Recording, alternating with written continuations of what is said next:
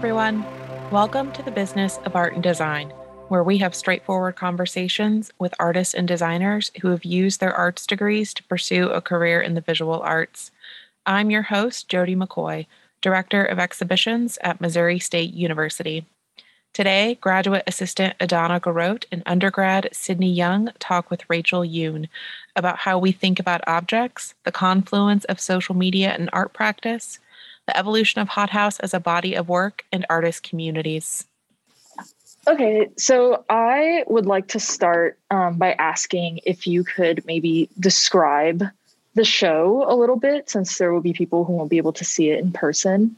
Uh, just a little visual um, you know, a visual description of what's happening. Yeah how do you even describe like what you walk into in that space? Um so Hothouse is an exhibition of um like it's a big kind of like immersive installation of um kinetic sculptures. Um i kind of tend to think of it as like a dance party. So like you kind of walk in through the space and you'll hear a music track and you'll see all these like dancing plant sculptures um, kind of like yeah i don't know just like moving really kind of erratically in this uh, in this space there's like colored lighting um, so like it, it gives like a really kind of festive vibe to it um, and yeah the the plants are all kind of moving um, because of these massager motors that they're attached to so um, yeah, that's like a very brief description of like what the the show is. I hope that's mm-hmm. okay. Yeah, that's no, a good description good. though, because that's what I tell my friends. It's like is like a like a plant dance party. Yeah, you know, it's funny like being um, programmed alongside Shiju's um, work because hers is like a lot more like contemplative and slow and quiet, and then mine's just like this like wild party like off of the side. So um, yeah, good contrast. It's awesome. And I wanted to ask so when you go into this dance party, um, it's this combination you're hearing like this old uh, Korean church music with like this heavy, you know, like club kid type vibe music. Mm-hmm. I was wondering if you could talk about that and like how that plays in with movement and like what what is the significance of the auditory part of the exhibition? Yeah, for sure. So um, yeah, there's kind of a mixture of um, yeah, like kind of like club-ish EDM music, and then there's also these ch- uh, um, clips of like um, like church sounds um, from Korean churches that I collected off of YouTube.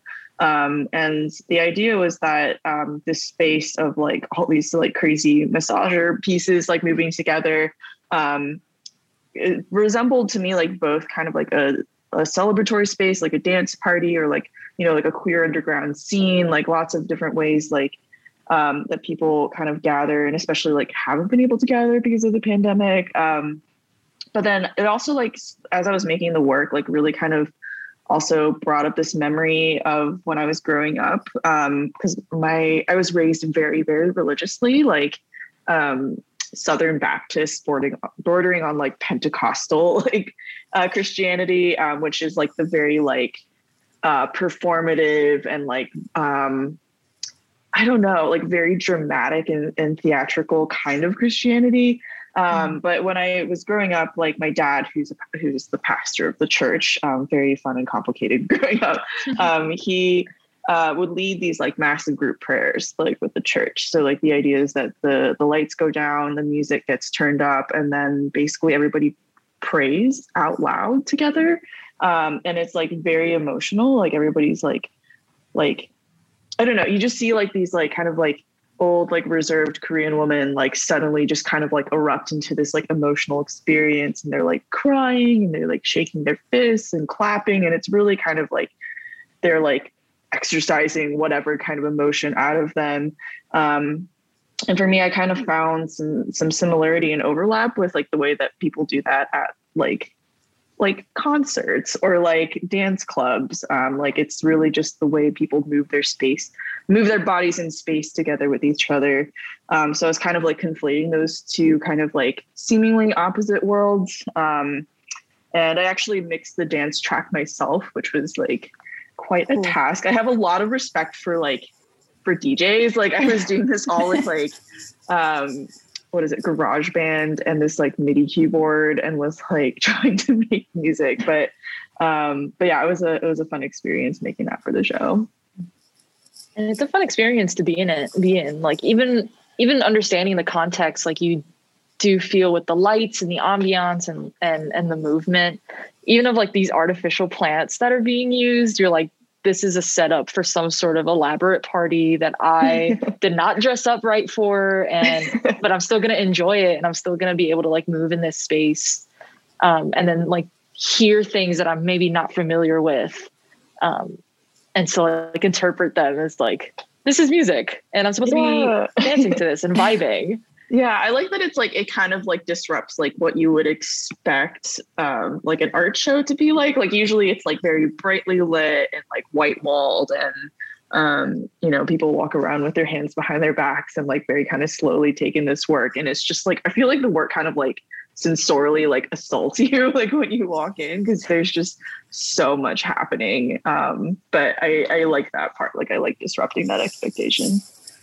I think it's a really powerful like thing you can do with your art because we are so used to um, like you said, like white walls, whatever. Um, it's one of the best, one of my favorite shows that we've put up. you like you walk into work and you're just dancing. It's like I'm, a good, I, it's a good vibe. I hope it hasn't driven anybody like absolutely insane who has to like sit there like all day.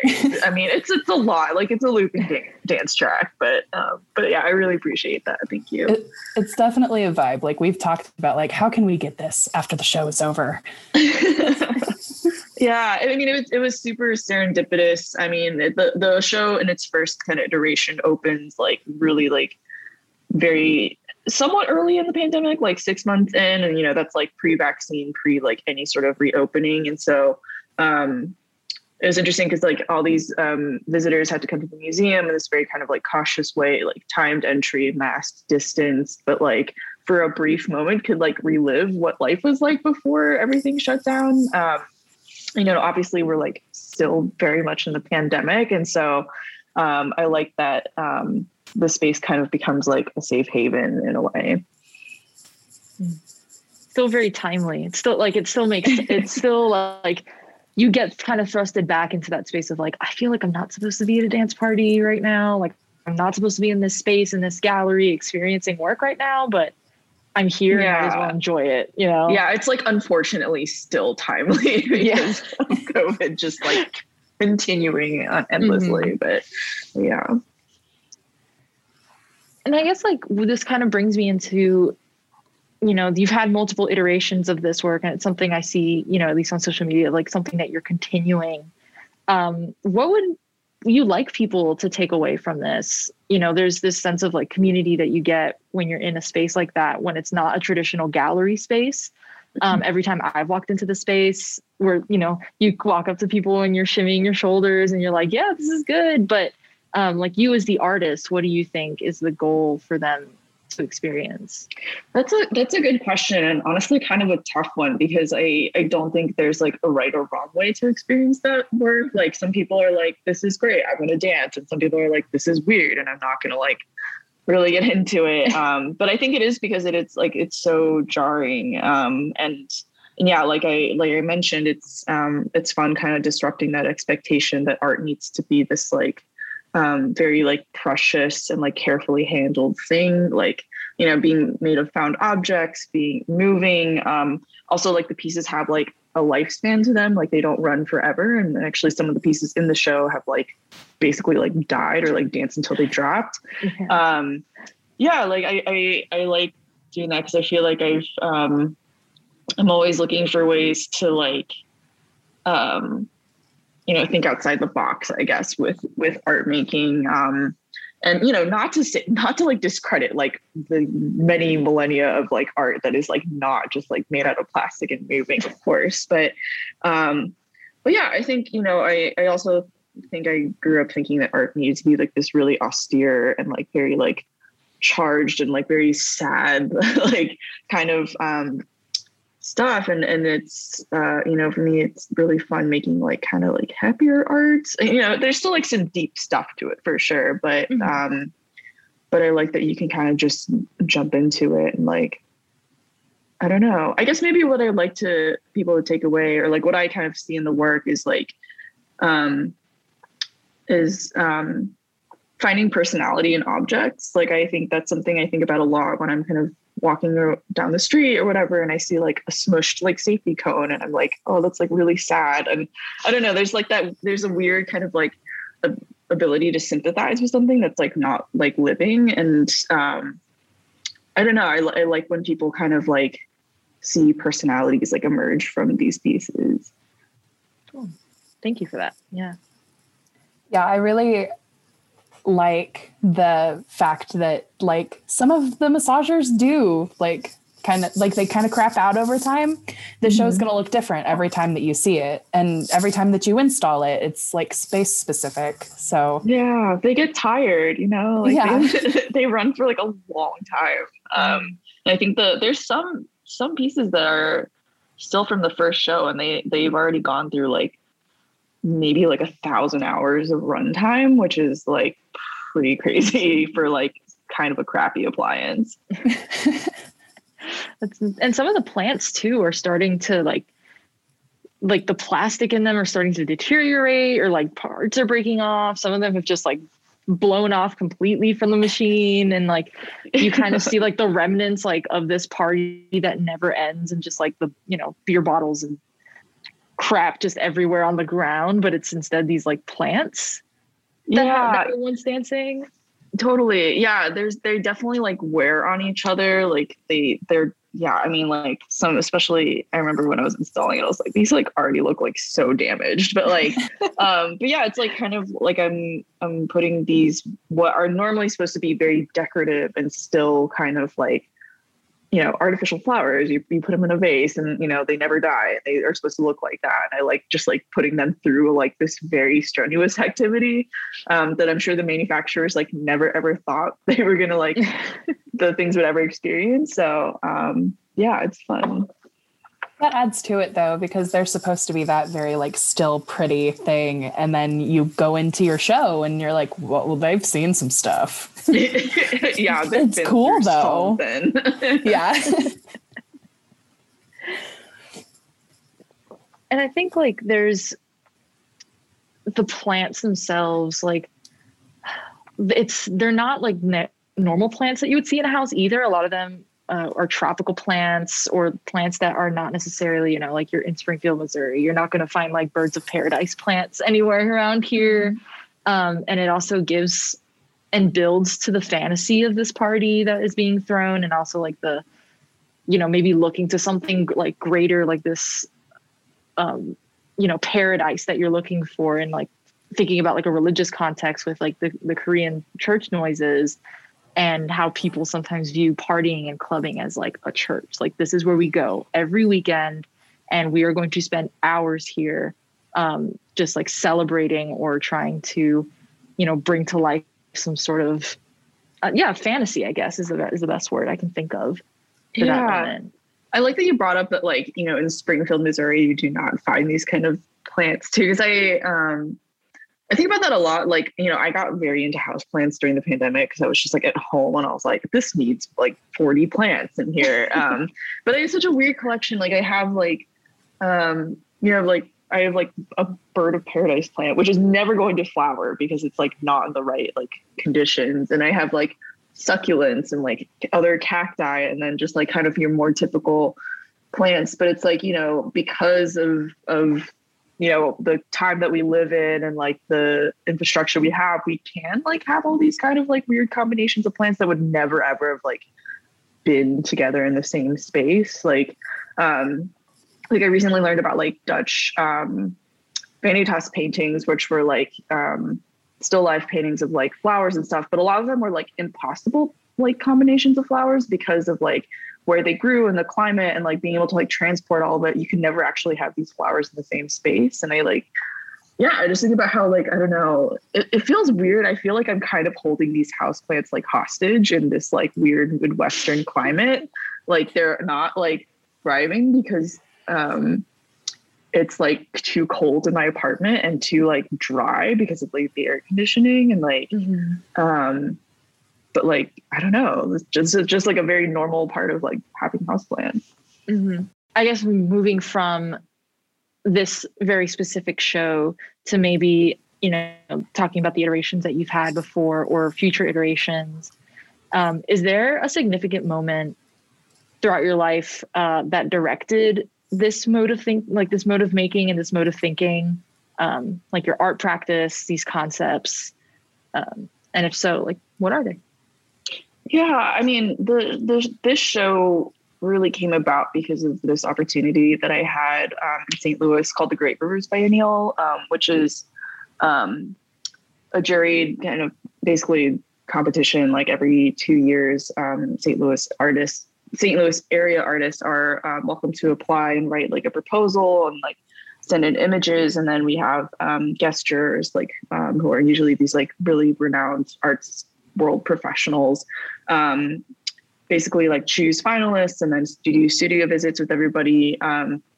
so that's really what kind of like gave me a lot of like forward momentum like you know i was i was making work in my studio and, doing like occasional shows and everything but to like create like a really huge installation like this um, really happened because i received that opportunity. It came with like a really nice like $20000 stipend and like um, and then like this museum exhibition. So i really had the opportunity to like think bigger about like my work and not just think about it like as singular pieces in a gallery but like how do i you know claim this kind of huge gallery space as my own?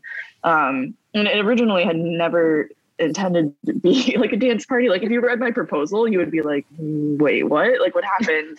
Um but because i had this like full year to work on this show and like really gave it like the time and space it needed i like could um really develop it like basically kind of listen to what the work needed and and um you know at some point decided like yeah it's going to be a dance party like screw it. Like i remember like telling the curators that i was like it's going to be a disco like and i was kind of like really shy about it like i you know because i it was like i knew it was weird. Like it was like probably not what they were expecting um but you know of course i'm i'm glad that i did it. Yeah. Yeah and i think like getting to to spread that like you had said like in in traditional you know white wall gallery spaces where maybe the usual clientele isn't expecting that um, and you being able to like share that with other people and being like just have fun. Like this is it's weird. Enjoy it. Enjoy it for being weird or not enjoy it. I don't know yeah yeah and it didn't you know it wasn't like a commercial gallery where like i needed to like mm-hmm. sell the work necessarily and so I, I could take some more risks and that's like really what um you know let it be what it was um so yeah that was a, definitely a really special opportunity mm. yeah and i would say like you're talking you you gave it you gave this work or at least that that first show a full year of giving it space to breathe and really develop into what you know what you're working on now. Um, what did that process look like in terms of thinking conceptualizing these new ideas? And how did you did you document in any way? Or how how was that whole process of trying to come up with this show yeah yeah. I mean i i knew i had a framework. Like i knew i wanted i think i originally imagined it as like a path of like you would like walk into this path of like these massager pieces. Um at that time i was like thinking um i think it was like around easter i was like writing that like proposal. And i remember like in when I was a kid, like go, like these churches I went to would host these like um there's like this like famous story of like Jesus like entering the city of Jerusalem and like everybody is like fanning palms like and like it's mm-hmm. this really celebratory moment and like weirdly I like there were these churches would do reenactments of that and they would like hire this like random white dude to like pretend to be Jesus and like give us all palms and we would like do that for him. It was really weird, but like um, I was thinking of that kind of like procession.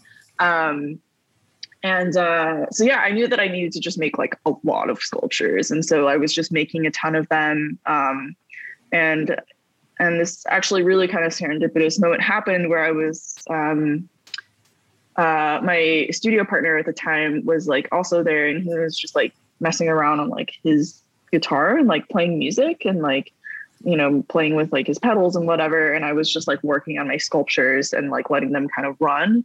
And um, this kind of aha moment came where we were just like looking at it and we were like, there needs to be music in the show. Like they're dancing. Like it was um and I, I, never thought about them in a dancing context, which is like really kind of weird to think about because now I call them like my dancing plant sculptures. But like before, they were just like my weird moving plant sculptures. Um, so yeah, so that really kind of like got the ball rolling. I um, like commissioned a local St. Louis band uh, called Godthod to um, create the original dance track, and then I kind of spliced in the Korean church sounds in there. Um, and you know i went to guitar center and i got a disco ball because i was like why not and um, you know played with gel lighting and was buying all these weird dj lights and stuff like off of amazon um, and and yeah the speaker cabinets came into it because i was like you know looking for a way to kind of elevate the sculptures off of the floor but i'm like not a huge fan of like typical like pedestals. So um, i was looking for something that kind of would like be part of the show and you know the, the speakers themselves like also push out the sound of the exhibition too so they're like functional. Um but yeah i mean it was a it was a long process. And yeah i mean i think like halfway through the year i was like okay it's going to be a dance party and, and then everything kind of shifted um but then it, it felt like it really kind of naturally came together nice yeah um that kind of leads in i had a um, question kind of around that. How um, how did you settle on the massagers, like being how the plants would move? Um, is that something like that you had experimented like with in your when you were doing your BFA? Um, also, just like what is your art background? Um, yeah, yeah. So I did a BFA in sculpture. Um, graduated a little over four years ago, so 2017. Um, and at that point, I actually was not making moving sculptures at all. Like I was actually making soft sculpture, which I think, like looking back, like really kind of tied into them, uh, into the work I'm making now, because they were these like really anthropomorphized um, soft pieces of furniture, like that, like couldn't stand up. Like they were really weird and sad and pathetic, but they had this very animated quality to them.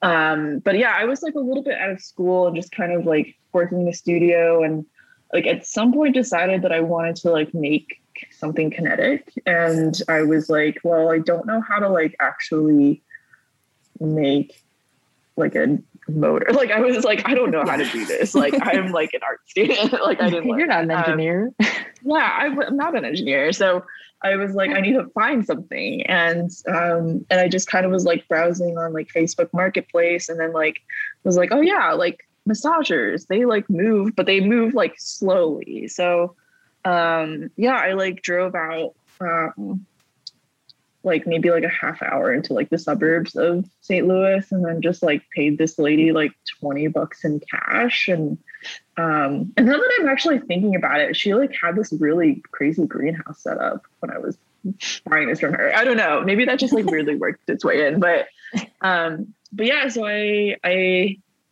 brought it back to my studio and I like kind of took it apart because I was like how do I like attach something to this motor and um did give myself a little bit of a shock. It was not great. Always unplug things before you mess with them. And um, yeah, the first piece I ever made actually had like bamboo poles stuck onto the the base, and they were kind of cool. like um, spinning. It was it was a very kind of minimal thing, but um, but yeah, that was like really like the tip of the iceberg, and like that really kind of set off this whole whole body of work. Um, yeah i mean so it kind of came through just like being present in the studio and just messing around and then you know finding this combination that worked really well.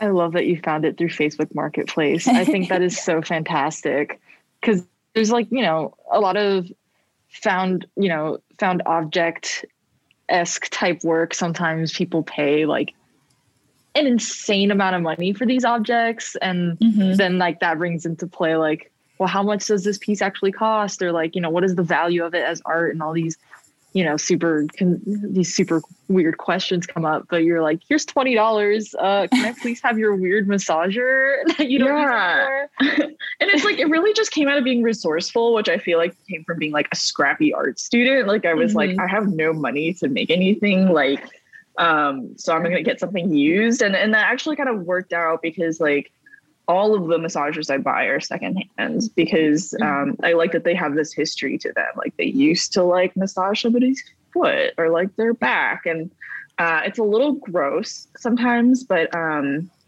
but yeah, but I, I, you know, I really kind of fell in love with this narrative that they um, were bought for a certain like to do that to like comfort somebody's body and then ultimately were sold off because they failed to do that like they were not wanted anymore and um and i found that kind of like really sad um because i was like you know i'll take you like you know let's go to my studio and like you can do something now incredibly weird and be art um but What yeah a great way I- to recycle.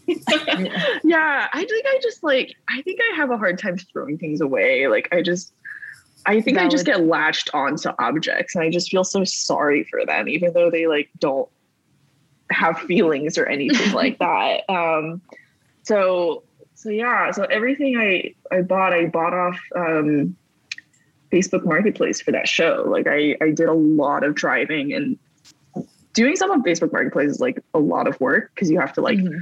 be communicative. You need to like show up on time. You have to have the right cash, um, you know, the right uh, denom- bill denominations, and like, um, and a lot of it was driving like you know up to like forty minutes out of like where I live. So um, my studio practice was also like a lot of driving and coordinating. Um, yeah. when you're creating these spaces, there's a lot of problem solving that is tied into making site specific work. Um, You know, sometimes machines don't work immediately, or you know, the plants just do not want to cooperate, or even the space itself, or the people, you know, people you're working with. Like, there's a lot of there's a lot of problem solving that comes into play. And I wanted to ask you, like, how do you, you know, what is your thought process on like how do you problem solve? What do you do when things go bad? Yeah. or you know, no, not bad, but yeah, I mean that's real, and I, I feel like it. It feels very natural to me because I always need to respond to the space that I'm in. Like even if I'm not doing like a full site specific installation, like I still want to like know what the gallery. Like I always try to visit a gallery before, um, before I show there, just to kind of get a sense of the the space and how the work will fill it.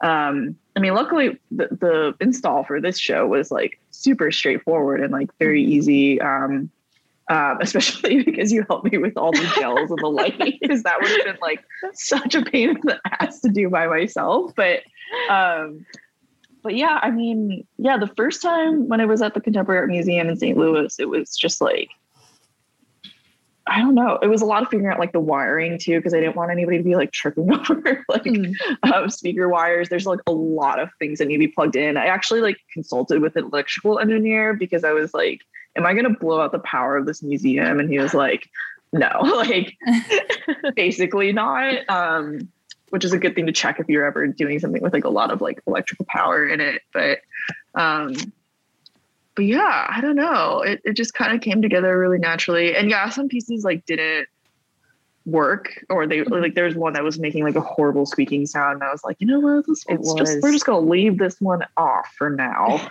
um, and that's okay because you know, I don't expect the the works to to work forever. Um it's funny when I like turn everything on because I kind of like arrange things first and then like sometimes things get like horribly tangled into each other or like Mhm. I've seen like a piece like completely like swat another piece off of its speaker. Like it was like I have to like pull them apart like they're like fighting children, um, which is like really funny to think of my sculptures as like my kids. But I'm like, yeah, like they get tangled and they like start fighting. Um, but uh, but yeah, then there's this like good equilibrium where they're like all like the right kind of distance from each other, and then um, and then yeah, my favorite part uh, of the of setting it up is like tossing all the flower petals at the end because like also on the floor is like all this like debris like from like previous shows. Like you'll you'll find like the heads of flowers that like um, fell off. Um, and a lot of it's just like kind of like scrap floral pieces. Um, but yeah i feel like you know like a flower girl like i'm just like tossing you know these um, like fistfuls of flowers all over the pieces um, but yeah i don't know That I, was it's fun. yeah it's it's a good rewarding kind of like we're done like we're Yeah. celebrating we're like um kind of moment but um but yeah, I mean, it's the show. Like you know, this is like a really nice big space in the Brick City Gallery. Um, I've done it in this like really like I installed like a very small version of that show in like this room in this old like grain mill in like um, like in upstate New York, which was like super different um, and a lot creepier. um, and actually, like the next iteration of it's going to be like in a basement gallery, um, which is cool because it'll definitely have this like underground um, kind of speakeasy feeling to it. So, um, yeah, I like kind of adapting the work to the new spaces it's going into. Yeah. Yeah. And it was fun. I mean, install was as crazy as it was, was pretty fun. I mean, you know, like the that moment of like turning everything on and seeing like, oh my gosh, pretty much everything works, you know, yeah. and then like the step by step process of like putting the gels on, which I am by no means an an electrician at all. We were struggling. I will say those lights were really hard. Those like, lights were really like, hard. I couldn't understand the track lighting. I was like, it was, it was a mess. But seeing it come together and like it, you know, turning the lights on and having it off and having it set up that way was really rewarding. You know, and I'm mm-hmm. sure, you know, as you know, as makers or even you know any sort of maker there is like that sense of accomplishment when you see it at a point where you're like this is it this is done and you kind of get yeah. to breathe finally. Yeah and i really liked um like involving you all like in the process. Like i mean i asked you like a million times i was like yellow or green? Like i was like which gel should i use? Because i i don't know i'm incredibly indecisive and so like picking like all these gels is like really really difficult. Um but yeah, I, I I hope to make it maybe like not excruciating to like install the work. I mean, I don't know. I remember like the first time I was at the Contemporary Art Museum, I was like, they're not going to try to like handle everything with gloves, right? Because you're technically supposed to handle like all the other artwork that's in the show, like with gloves. And I was like, we had to do like a condition report on like the pieces, and it was like.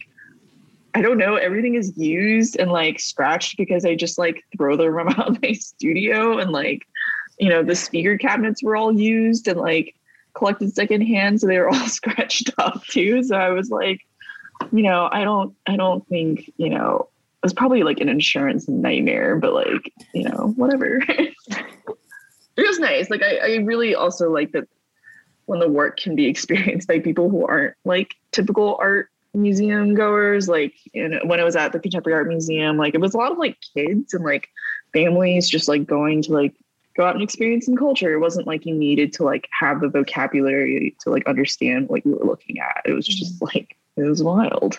Yeah, yeah it's a good time. Mm-hmm. And I think that's the beauty of it is like you don't necessarily need to have like all the fancy words and vernacular to walk into in, walk into your piece and experience it.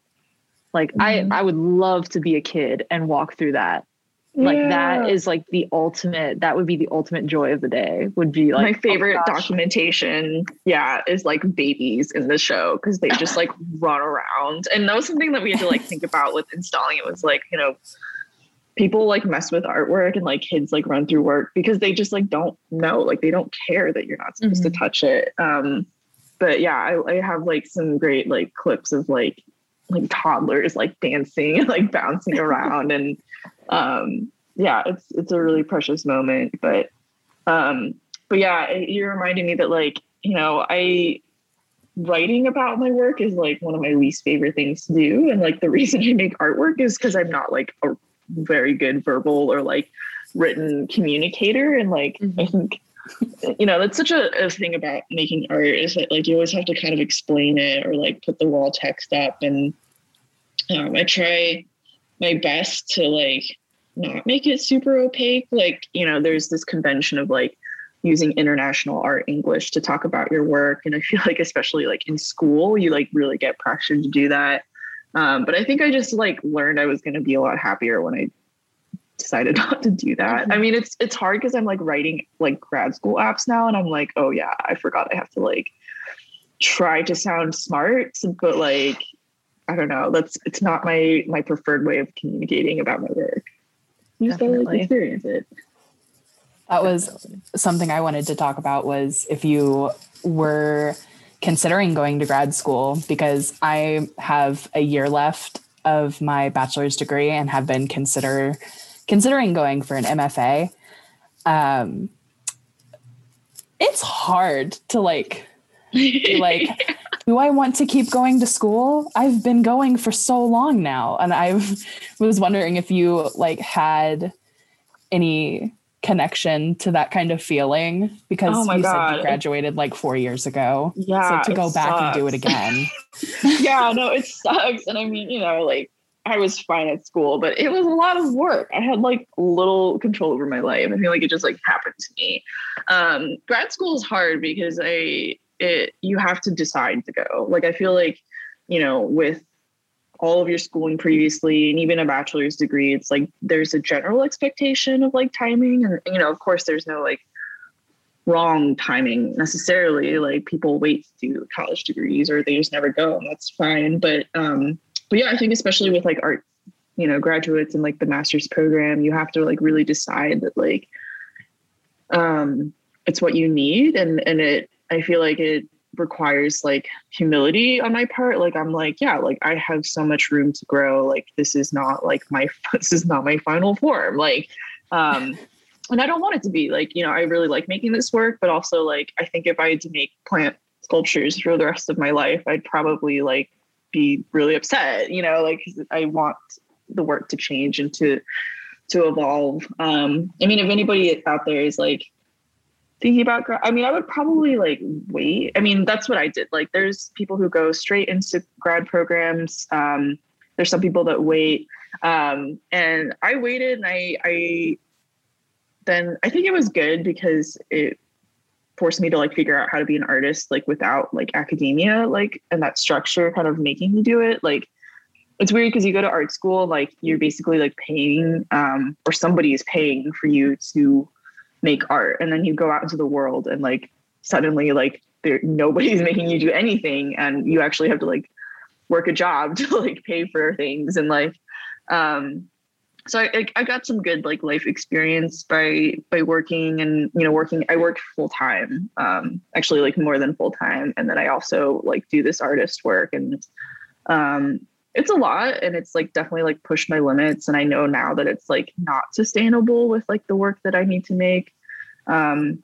which is why yeah like i'm, I'm looking to, to do grad school because i really need that time and space again. Um I feel like I'm always kind of squeezing art into like the few hours off that I have from my job. But I'm also like, I'm like so tired. like, um, and I want to just like sit down and like watch TV sometimes. Like, you know, it doesn't always have to be like a huge grind. Um, but yeah, I don't know. But that that being said, like, you know, I thought I was gonna do the full-time job thing and, and doing art for like the rest of my life. Like if it maybe could have worked out that way, but um, yeah, my feelings have shifted, but it, it took four years for me to figure out that I want to go to grad school. So yeah. And some people wait like a really long time too. Like some people go yeah. and they have like families and kids and um I don't know. It just really depends on the individual. Yeah. I second that. As a current grad student, I second that. Yeah, I think for me, thinking about grad school is I'm in an education art art education degree, and I just mm-hmm. want to be able to experiment with things because I haven't really got to do that yet. Yeah, and I feel like it's weird. Like you know, sometimes you're supposed to just go straight into grad school, like depending on the degree and like the the career path you're in. Like art's like a weird thing where like some people are like you should wait and like you should like work or like you know, um, and and you know some you know if you were like going to be a doctor, you wouldn't necessarily like wait like a long time yeah. to like figure out like, oh, I'm going to go do medical school. Like, or I don't know. I mean, I'm sure that happens. I think there's just like with art, there's just so much like contemplation and just like really having to like know yourself. Um, and yeah, I don't know. You got to know thyself to, to want to go into school. Um, but yeah, there's so many good things about school like having this time and space but also like the facilities like the cohort like you know right now like i don't have a lot of like artist friends around me. Um, or i do but there's a few of us and you know we don't go to school every day and see each other. So it's like um, i don't know it's easy to feel pretty lonely as an artist like when you're not in a school setting. And so um, yeah that's something that and that's something that really came up for me when i did a residency because i like took two weeks off of work to like go to rural wisconsin and like live in you know kind of this weird cabin area with like um, you know a bunch of artists. But it was really nice to like not have to like, explain myself as an artist. It was just yeah. like a given. Like everybody here is an artist and they'll do this. And it's like not weird to like talk about conceptual ideas or like you know mess around with like a, a new process. Like it was um yeah it was a really really nice reminder and and that's i think ultimately what got the, the ball rolling with the grad school thing well i think i i had one last question that I mm-hmm. guess is like a little fun, but also like kind of daunting. Um, I noticed that on your social media, you kind of post these reels of like your pieces dancing to different music, which I absolutely enjoy. Yes. Um, the MGMT one was fantastic. but I wanted to ask, like, as an artist, would what are your thoughts on the relationship between like social media and and your practice? Yeah, that's a that's a very loaded one. Yeah.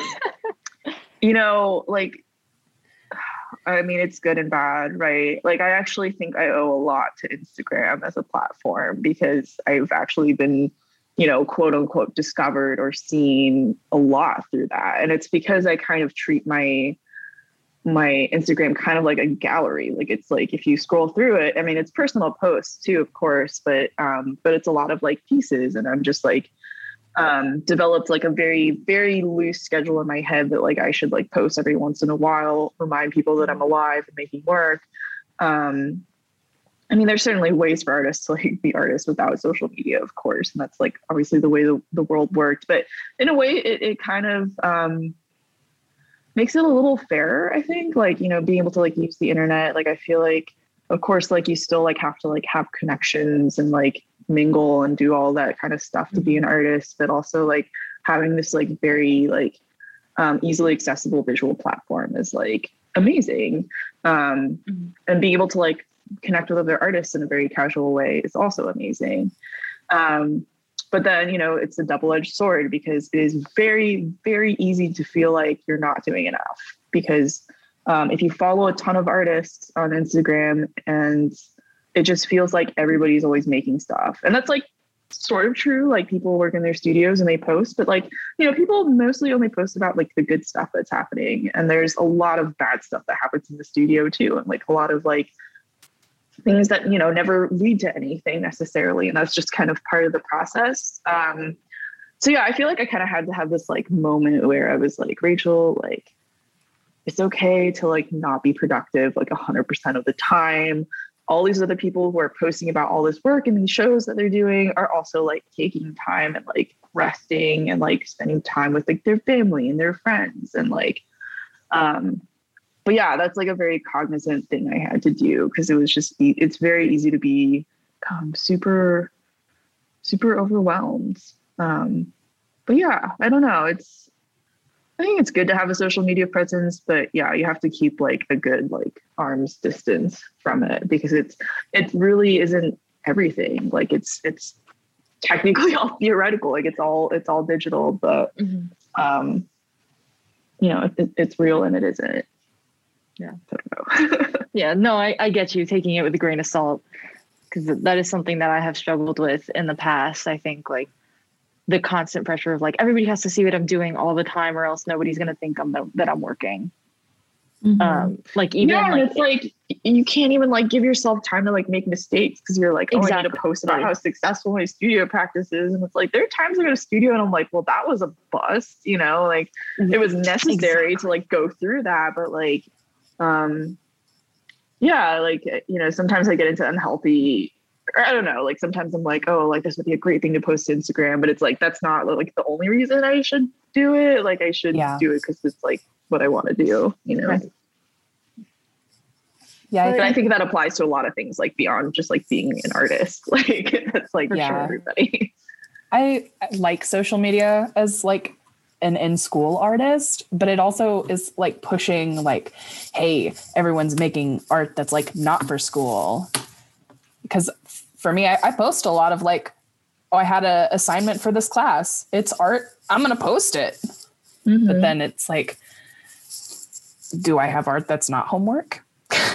yeah, I think it's like I'm also trying to not be so curated. Like I, you know, I I do think about what I'm going to post, but um but you know, that's that's why like occasionally I drop in like a very, you know, just like not art related, like here's my life kind of post because I'm like, oh yeah, like nobody can tell me like how to run this like platform. Like it's mine and I can I can use it in whatever way and you know, I'm being strategic with it.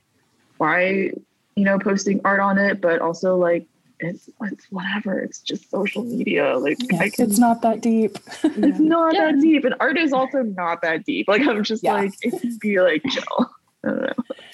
Yeah. Well, yeah, and I I think like everybody has a different level of productivity too, and everybody just has like different uh, views on like what is done, what is good. So like you know who cares? Just post what yeah. Like that's what I think. Like I'm like, it's cool to see you posting like little reels to your work. Like it's it doesn't it doesn't take itself so seriously where it's like this is this is an object and sure like I like you call it art, but it's dancing to a song and I'm posting it for mm-hmm. you to mm-hmm. share and like look at. And I think that's like that there in those moments, I'm like, okay, maybe social media isn't that bad yeah, yeah, yeah. I like I like kind of using the music to counteract. Like you know, usually these are very like they're documented in a gallery space, and mm-hmm. it's like mm-hmm. very like white walled. So I like kind of like I don't know. Sometimes I just mess around and like you know. I mean, it's funny that I'm making reels. Like, I feel like I've resisted it for like so long, but I was like, you know, technically a video platform is like the best way to show my work. So I was like, I should yeah. make reels.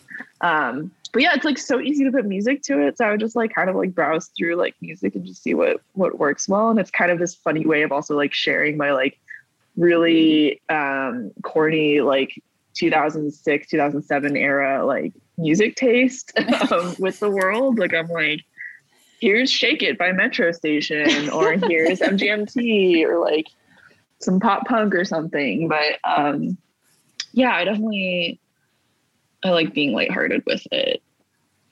Yeah. Well, I appreciate that. Yeah, Definitely. me too. like a lighthearted, a lighthearted experience yeah. when looking at art. And then I guess yeah, to, to end it so all serious. Yeah, yeah everything. Well, yeah, I mean, like it kind of breaks up the death scroll like a little bit, or the doom scroll, not the doom. Yes, scroll. the, the doom scroll. yeah, I mean, it feels like that half the time. Yeah, yeah. Yeah. Well, I guess to, to end it off, speaking of social media, you know, how do we how do we stay up to date with your work? Yeah, um, great question. Um, yeah, I feel like social media is where I do all like my updates and stuff. Like, I don't have a newsletter yet because I'm like, I don't want to do it. But like, um, but yeah, you can you can follow me on Instagram. Um, it's uh, just at Rachel Youn, um, and Youn is spelled like young without a G. Um, but uh, but yeah, you can find all my very silly reels and, and life updates, and you know I post about any show that I'm participating in too. So um, yeah, I don't know. That's how you found me. I don't have TikTok. No, I, I don't think I ever will. I have one to like observe, but not post. To be an outsider. How good yeah. the views would be on like Hothouse videos. I don't know. Oh my god! Yeah. Wait, MS, you have a, a TikTok for the gallery. I just mm-hmm. remembered that. we may or may not have filmed ghosts in Hothouse. So ghosts, like sheet like, ghosts. Oh, okay. Like I was like, like no actual ghosts. Like City's haunted. I was like, please tell me my work is haunted before I like pack it all up and drive with it for like. I don't want that to, to come and haunt me, but um, yeah, I can't wait to see the the ghost Hothouse party. It'll be good. awesome. Well, thank you so much for answering our questions. I think I don't know, it was very informative, and I'm glad that we got to talk. You know, the three of us. Yeah, Yes. yeah thanks for thanks for having me and um and yeah thanks for you know bringing the show to to the gallery it's been um yeah i'm like excited to like come back for the install because i get to do studio visits and um a talk and i've really enjoyed just like getting to know like the community at missouri state so yeah thank you Thanks for joining us. You can find Rachel on Instagram at Rachel Youn. That's R A C H E L Y O U N. In the Department of Art and Design at MSU Art Design. The Business of Art and Design is recorded at Missouri State University. Many thanks to Rachel Youn, Adana Garrote, and Sidney Young. Special shout out to our editor, Adam Chilcote, and Shelby Lewis for designing our cover art. Thanks for listening.